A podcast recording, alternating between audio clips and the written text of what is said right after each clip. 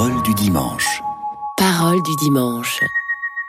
La cohérence des textes de la messe de ce jour. Tout de suite, la première lecture. Une émission proposée par Marie-Noël Tabu. Lecture du livre de Ben Sira, le sage. Le Seigneur est un juge qui se montre impartial envers les personnes. Il ne défavorise pas le pauvre, il écoute la prière de l'opprimé. Il ne méprise pas la supplication de l'orphelin, ni la plainte répétée de la veuve. Celui dont le service est agréable à Dieu sera bien accueilli. Sa supplication parviendra jusqu'au ciel. La prière du pauvre traverse les nuées. Tant qu'elle n'a pas atteint son but, il demeure inconsolable. Il persévère tant que le Très-Haut n'a pas jeté les yeux sur lui, ni prononcé la sentence en faveur des justes et rendu justice.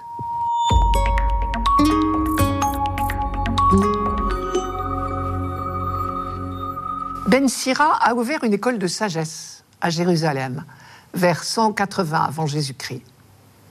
À cette époque, le pays des Juifs était sous domination grecque depuis la conquête d'Alexandre en 332. L'occupant grec du moment était libéral. On sait que ce n'a pas toujours été le cas. On connaît la persécution d'Antiochus Épiphane au temps des Maccabées vers 165 avant Jésus-Christ. Mais pour l'instant, quand Ben Sira prend la plume vers 180, l'atmosphère est paisible. Le pouvoir en place respecte les coutumes et la religion juive. Mais paradoxalement, et c'est ce qui pousse Ben Sira à écrire, ce libéralisme ambiant n'a pas que des avantages. Cette apparence paisible cache un danger. Le contact entre ces deux civilisations grecques et juives met en péril la pureté de la foi juive. On risque de tout mélanger. Car la religion juive est aux antipodes de la philosophie et de la mythologie grecque. L'un des objectifs de Ben Sira est donc de transmettre la foi dans son intégrité, si bien qu'on a avec l'ensemble de son livre une présentation de la foi juive dans sa pureté, telle qu'on la conçoit vers les années 180 avant notre ère. Or, les années 180, c'est déjà presque la fin de l'Ancien Testament. La réflexion de Ben Sira vient donc au terme de la longue évolution de la foi d'Israël. Car la foi juive n'est pas une spéculation philosophique, elle est l'expérience d'une alliance avec le Dieu vivant. C'est à travers les œuvres de Dieu qu'on a découvert peu à peu son vrai visage. Non pas une idée inventée par les hommes, mais une révélation progressive, et il faut bien le dire, surprenante. Car Dieu est Dieu et non pas homme, comme dit le prophète Osée. En particulier, et c'est le thème de notre passage d'aujourd'hui, Dieu ne juge pas selon les apparences. On entend là bien sûr comme un écho de ce que disait le prophète Samuel. Vous vous souvenez à Jessé, le père du petit berger David. Je cite Les hommes regardent les apparences, mais Dieu regarde le cœur. Premier livre de Samuel, chapitre 16. En écho, Ben Sira dit Il ne défavorise pas le pauvre, il écoute la prière de l'opprimé. Il ne méprise pas la supplication de l'orphelin, ni la plainte répétée de la veuve. Il va même jusqu'à employer une image superbe dans un autre verset de ce même chapitre, et je vous le donne. Les larmes de la veuve descendent sur la joue de Dieu. C'est Ben Sira, chapitre 35, verset 18, dans le texte hébreu. Belle manière de dire cette tendresse penchée sur nos misères. Pour que nos larmes coulent sur les joues d'un autre, il faut que cet autre soit particulièrement proche, tout contre nous-mêmes. C'est bien le sens du mot miséricorde. Dire que Dieu est miséricordieux, c'est dire qu'il vibre à nos malheurs. En hébreu, le sens exact du mot miséricorde, c'est des entrailles qui frémissent. Le pauvre, l'opprimé, l'orphelin, la veuve. Les quatre situations énumérées ici par Ben Sira sont les quatre situations types de pauvreté dans la société de l'Ancien Testament. Ce sont ces quatre catégories de personnes défavorisées que la loi protège. Aujourd'hui, on dirait que ce sont les situations, les situations type de précarité.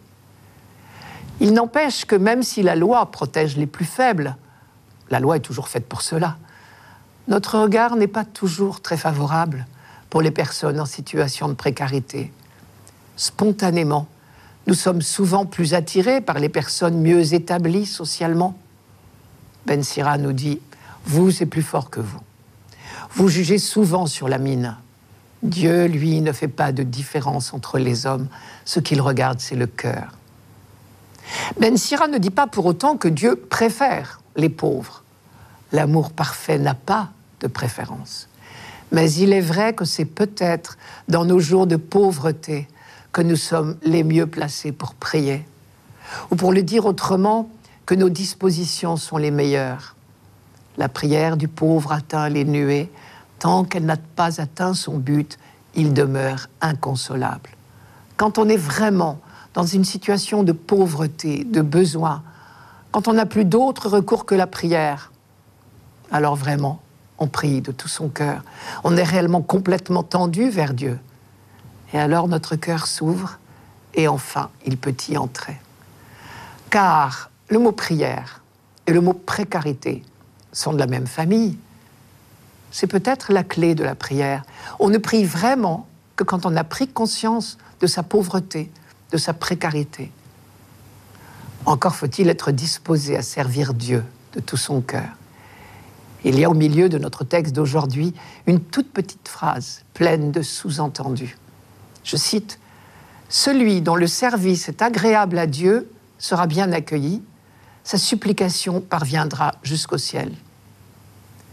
Elle vise, je crois, ceux qui espèrent acquérir des mérites aux yeux de Dieu à coup de cérémonies et de sacrifices de toutes sortes.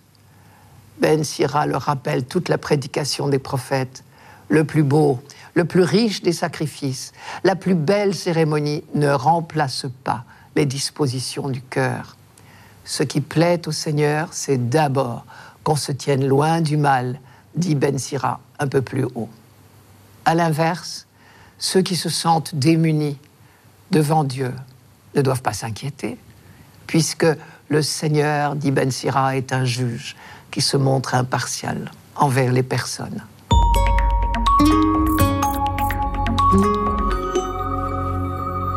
Radio Notre-Dame.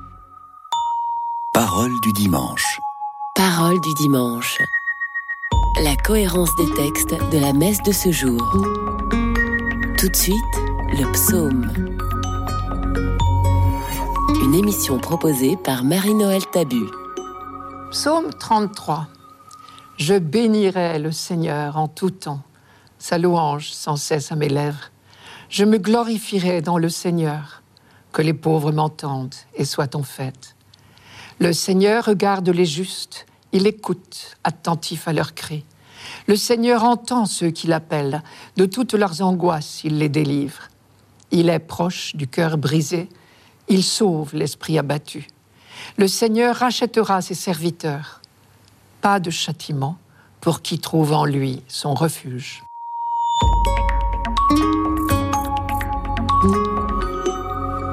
Le Seigneur est proche du cœur brisé. C'est très certainement l'une des grandes découvertes de la Bible. Un Dieu bien différent de ce que l'on croyait spontanément. Un Dieu qui veut le bonheur de l'homme. Un Dieu que la douleur de l'homme ne laisse pas indifférent. Nous lisons dans le livre de Ben Sira que nos larmes coulent sur ses joues. Il fallait bien une révélation pour nous faire découvrir ce Dieu-là. Rappelons-nous sur quel terreau est née la foi de Moïse tous les peuples de cette région avaient bien des idées sur la question, mais il ne venait à l'idée de personne qu'un Dieu puisse n'être que bienveillant. En Mésopotamie, par exemple, la terre d'origine d'Abraham, on imaginait une quantité de dieux, rivaux entre eux, jaloux les uns des autres, et surtout jaloux des hommes. L'idée que Dieu puisse être jaloux, si l'humanité trouvait le moyen de l'égaler, est justement récusée par l'auteur du livre de la Genèse. Et c'est ce qu'insinue le serpent quand il dit à Ève, Dieu est jaloux de toi. L'Esprit Saint, qui inspire l'écrivain biblique, lui a fait découvrir que cette idée d'un Dieu jaloux est une tentation, un soupçon dans lequel il ne faut pas se laisser aller, sous peine de nous détruire nous-mêmes. Et c'est bien pour cela que la phrase est mise dans la bouche du serpent, pour nous faire comprendre que le soupçon à l'égard de Dieu empoisonne nos vies. C'est du venin. Et au long des siècles de l'histoire biblique, grâce en particulier aux prophètes, le peuple d'Israël a approfondi cette découverte d'un Dieu qui aime l'homme comme un père aime son enfant, qui accompagne l'homme sur tous ses chemins. Face à l'incroyant qui demande Le Seigneur est-il au milieu de nous? Le croyant affirme oui, le Seigneur est avec nous. Il est l'Emmanuel, littéralement en hébreu, Dieu avec nous. Et plus encore, quand les chemins sont rudes, le croyant ose dire que Dieu est proche de l'homme qui souffre, tellement proche que nos larmes coulent sur sa joue, comme dit Ben Sira. Rappelons-nous l'épisode du buisson ardent, au chapitre 3 du livre de l'Exode. Dieu dit à Moïse, oui, vraiment, j'ai vu la misère de mon peuple en Égypte. Je l'ai entendu crier sous les coups de ses chefs de corvée. Oui, je connais ses souffrances. Quels que soient les coups, le croyant sait que le Seigneur l'entend crier et son angoisse peut disparaître. Le Seigneur entend ceux qui l'appellent. De toutes leurs angoisses, il les délivre. Il reste que c'est facile à dire quand tout va bien et moins facile dans les jours de douleur. Les premiers versets de ce psaume sont bien difficiles à dire certains jours. Je bénirai le Seigneur en tout temps, sa louange sans cesse à mes lèvres. Je me glorifierai dans le Seigneur, que les pauvres m'entendent et soient en fête. Il reste aussi que malgré nos prières et nos cris vers Dieu, les coups ne cessent pas toujours, pas tout de suite, il faut bien le reconnaître. Cette présence attentive, attentionnée, cette sollicitude de Dieu penchée sur notre souffrance n'est pas un coup de baguette magique. Beaucoup d'entre nous ne le savent que trop. Mais je reprends l'épisode du buisson ardent. Quand Dieu dit à Moïse, j'ai vu la misère de mon peuple en Égypte, je l'ai entendu crier sous les coups, oui, je connais ses souffrances, il suscite en même temps chez Moïse l'élan nécessaire pour entreprendre la libération du peuple. La foi qui inspire ce psaume, c'est justement celle-là. Premièrement, la certitude que le Seigneur est proche de nous dans la souffrance, qu'il est de notre côté, si l'on peut dire. Deuxièmement, que en réponse à notre cri, Dieu suscite en nous et dans nos frères l'élan nécessaire pour modifier la situation, pour nous aider à passer le cap et parfois même à faire reculer le mal. Soutenus par son esprit, nous pouvons vaincre l'angoisse et traverser l'épreuve en tenant sa main. Le peuple d'Israël, et c'est lui d'abord qui parle dans ce psaume, a vécu de nombreuses fois cette expérience de la souffrance, du cri, de la prière. Et chaque fois, il peut en témoigner, Dieu a suscité les prophètes, les chefs dont il avait besoin pour prendre son destin en main. Si les premiers versets, effectivement, sont un cri de louange, je bénirai le Seigneur en tout temps. Sa louange sans cesse à mes lèvres. Cette louange s'appuie sur toute une expérience qui est dite ensuite. En fait, il faudrait lire Je bénirai le Seigneur, je me glorifierai dans le Seigneur, car le Seigneur regarde les justes, il entend les pauvres. Dans les quelques versets que nous lisons ce dimanche, c'est toute l'œuvre de Dieu en faveur de son peuple qui est rappelée. Il entend, il délivre, il regarde, il est attentif, il est proche, il sauve, il rachète. Ce n'est pas un hasard non plus si Dieu est appelé le Seigneur, c'est-à-dire ces fameuses quatre lettres, YHVH, qui révèlent Dieu justement comme une présence permanente auprès de son peuple tout au long de son histoire.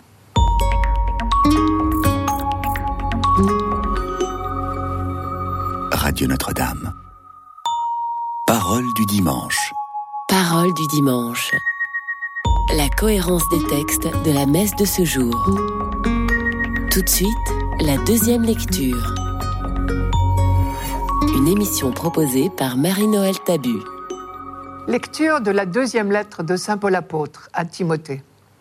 Bien-aimé, je suis déjà offert en sacrifice. Le moment de mon départ est venu. J'ai mené le bon combat, j'ai achevé ma course, j'ai gardé la foi. Je n'ai plus qu'à recevoir la couronne de la justice. Le Seigneur, le juste juge, me la remettra en ce jour-là. Et non seulement à moi, mais aussi à tous ceux qui auront désiré avec amour sa manifestation glorieuse. La première fois que j'ai présenté ma défense, personne ne m'a soutenu, tous m'ont abandonné. Que cela ne soit pas retenu contre eux. Le Seigneur, lui, m'a assisté. Il m'a rempli de force pour que, par moi, la proclamation de l'Évangile s'accomplisse jusqu'au bout et que toutes les nations l'entendent. J'ai été arraché à la gueule du lion. Le Seigneur m'arrachera encore à tout ce qu'on fait pour me nuire. Il me sauvera et me fera entrer dans son royaume céleste.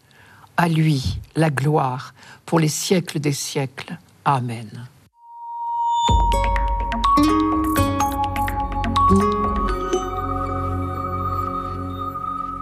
Paul est dans sa prison à Rome. Il sait maintenant qu'il n'en sortira que pour être exécuté. Le moment du grand départ est arrivé. Ce départ, il le dit par le mot grec analuein, qu'on emploie pour dire qu'on largue les amarres, qu'on lève l'ancre ou encore qu'on replie la tente.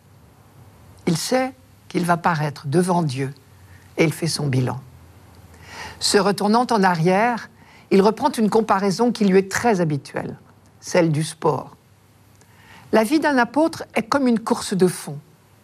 Il a tenu jusqu'au bout de la course. Il n'a pas déclaré forfait. Donc il sait qu'il recevra la récompense du vainqueur. Il dit textuellement la couronne du vainqueur, parce que la récompense, à l'époque à Rome, était une couronne de laurier. Je reprends ces paroles. Le moment de mon départ est venu. Je me suis bien battu. J'ai tenu jusqu'au bout de la course. Je suis resté fidèle je n'ai plus qu'à recevoir la couronne de la justice. Seulement, cette course de l'apôtre et même du chrétien est tout à fait particulière. Quand Paul dit Je n'ai plus qu'à recevoir la couronne de la justice, ne pensons pas qu'il se vante, comme s'il se croyait meilleur que tout le monde. Cette couronne-là, tous les coureurs, entendez tous les apôtres, y ont droit. Ce n'est donc pas de la prétention. Mais il sait ce que Ben Sira nous a appris que Dieu ne fait pas de différence entre les hommes, qu'il regarde le cœur. Et Paul ajoute, le Seigneur, le juste juge, me la remettra en ce jour-là, et non seulement à moi, mais aussi à tous ceux qui auront désiré avec amour sa manifestation glorieuse. Le juge impartial, celui qui sait voir les dispositions du cœur, sait que Paul et tant d'autres ont désiré avec amour l'avènement du Christ. Tous, ils recevront la couronne de gloire. Il ne voit pas pourquoi il se vanterait d'ailleurs, car la force de courir, il ne l'a pas trouvée en lui-même, c'est le Christ qui la lui a donnée. Le Seigneur m'a rempli de force pour que par moi, la proclamation de l'Évangile s'accomplisse jusqu'au bout et que toutes les nations l'entendent. Au fond, si j'entends bien, il suffit d'attendre tout de Dieu. C'est lui qui donne la force de courir, pour reprendre l'image de Paul. C'est lui aussi qui donne la récompense à tous les coureurs à la fin de la course. Cette course de l'évangélisation n'est donc pas une compétition. Chacun à notre place, à notre rythme. Il nous suffit de désirer avec amour la manifestation du Christ. Dans sa lettre à Tite, Paul définissait les chrétiens justement comme ceux qui attendent cette manifestation du Christ. Il disait, nous attendons la bienheureuse espérance et la manifestation de notre grand Dieu et Sauveur Jésus-Christ. C'est une phrase que nous redisons à chaque messe. Nous espérons le bonheur que tu promets et l'avènement de Jésus-Christ, notre Sauveur. Et l'on connaît le sens du mot et ici. Nous espérons le bonheur que tu promets qui est l'avènement de Jésus-Christ, notre Sauveur.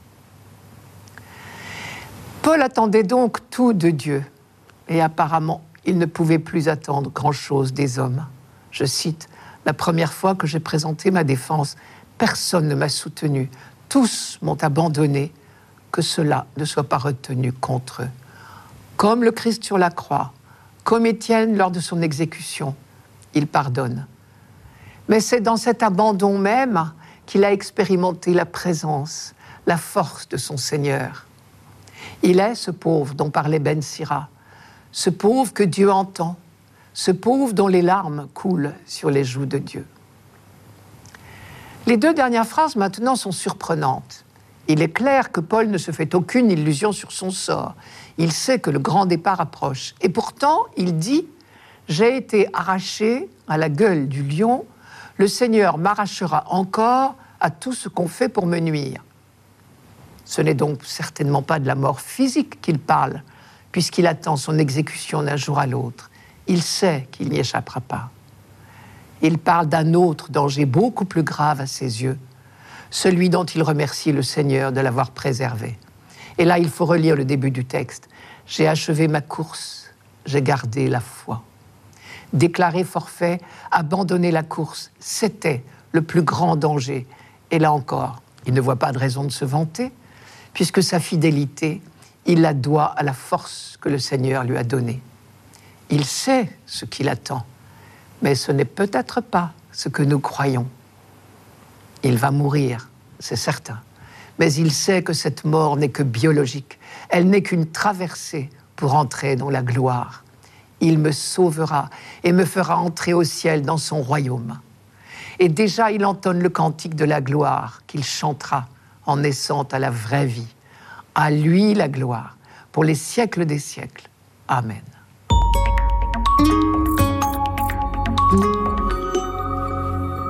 Radio Notre-Dame. Parole du dimanche. Parole du dimanche. La cohérence des textes de la messe de ce jour. Pour finir, l'Évangile. Une émission proposée par Marie-Noël Tabu. Évangile de Jésus-Christ selon Saint Luc. En ce temps-là, à l'adresse de certains qui étaient convaincus d'être justes et qui méprisaient les autres, Jésus dit la parabole que voici. Deux hommes montèrent au temple pour prier. L'un était pharisien et l'autre publicain, c'est-à-dire un collecteur d'impôts. Le pharisien se tenait debout et priait en lui-même. Mon Dieu, je te rends grâce parce que je ne suis pas comme les autres hommes. Ils sont voleurs, injustes, adultères ou encore comme ce publicain. Je jeûne deux fois par semaine et je verse le dixième de tout ce que je gagne. Le publicain, lui, se tenait à distance et n'osait même pas lever les yeux vers le ciel. Mais il se frappait la poitrine en disant Mon Dieu, montre-toi favorable au pécheur que je suis. Je vous le déclare, quand ce dernier redescendit dans sa maison, c'est lui qui était devenu un homme juste, plutôt que l'autre. Qui s'élève sera abaissé, qui s'abaisse sera élevé.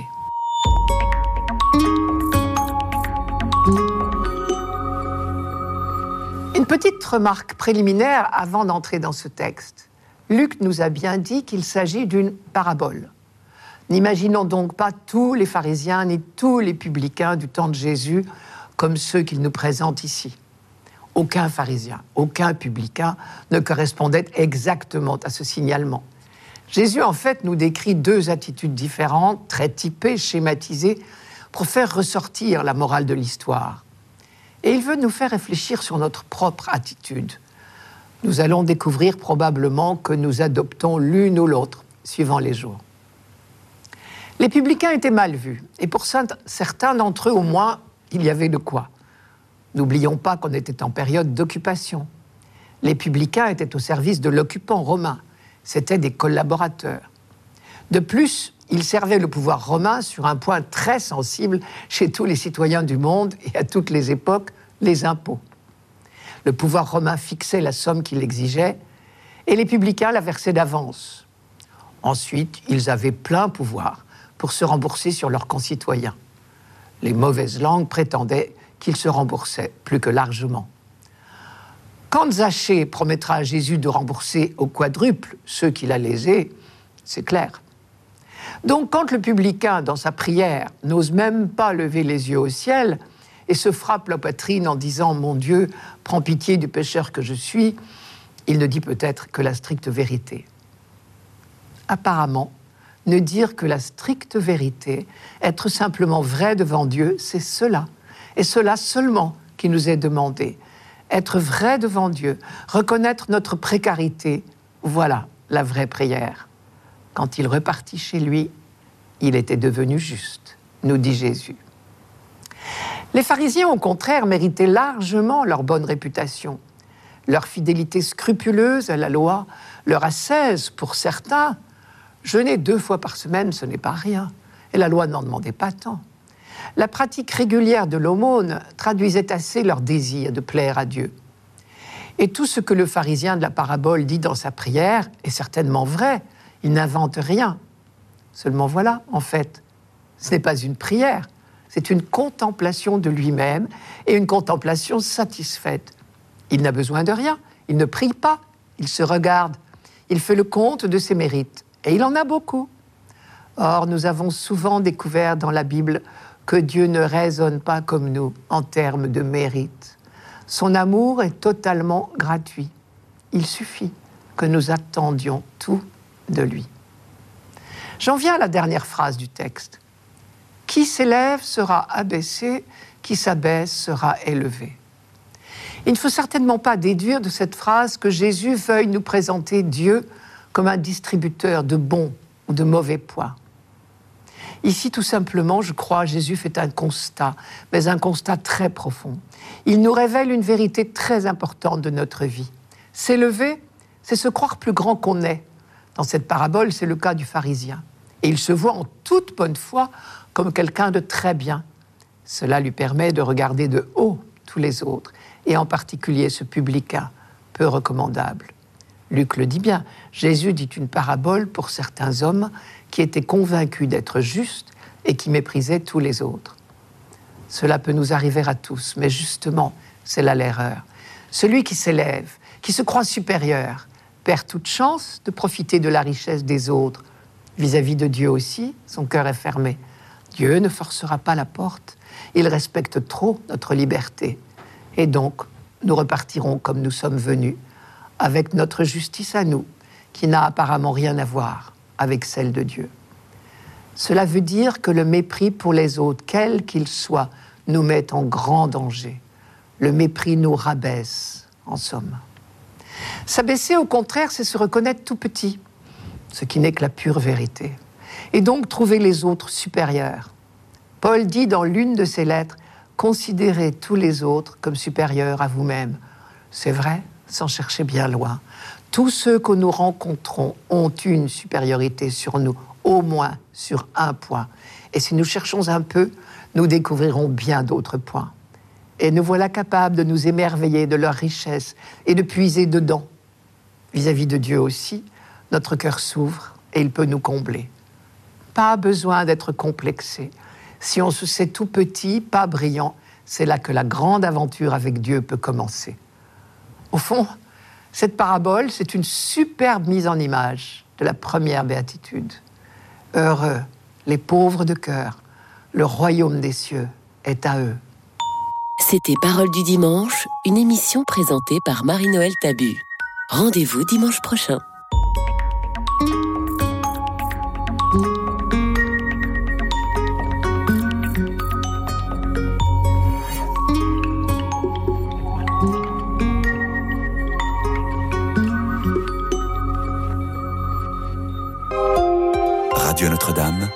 La vie prend un sens.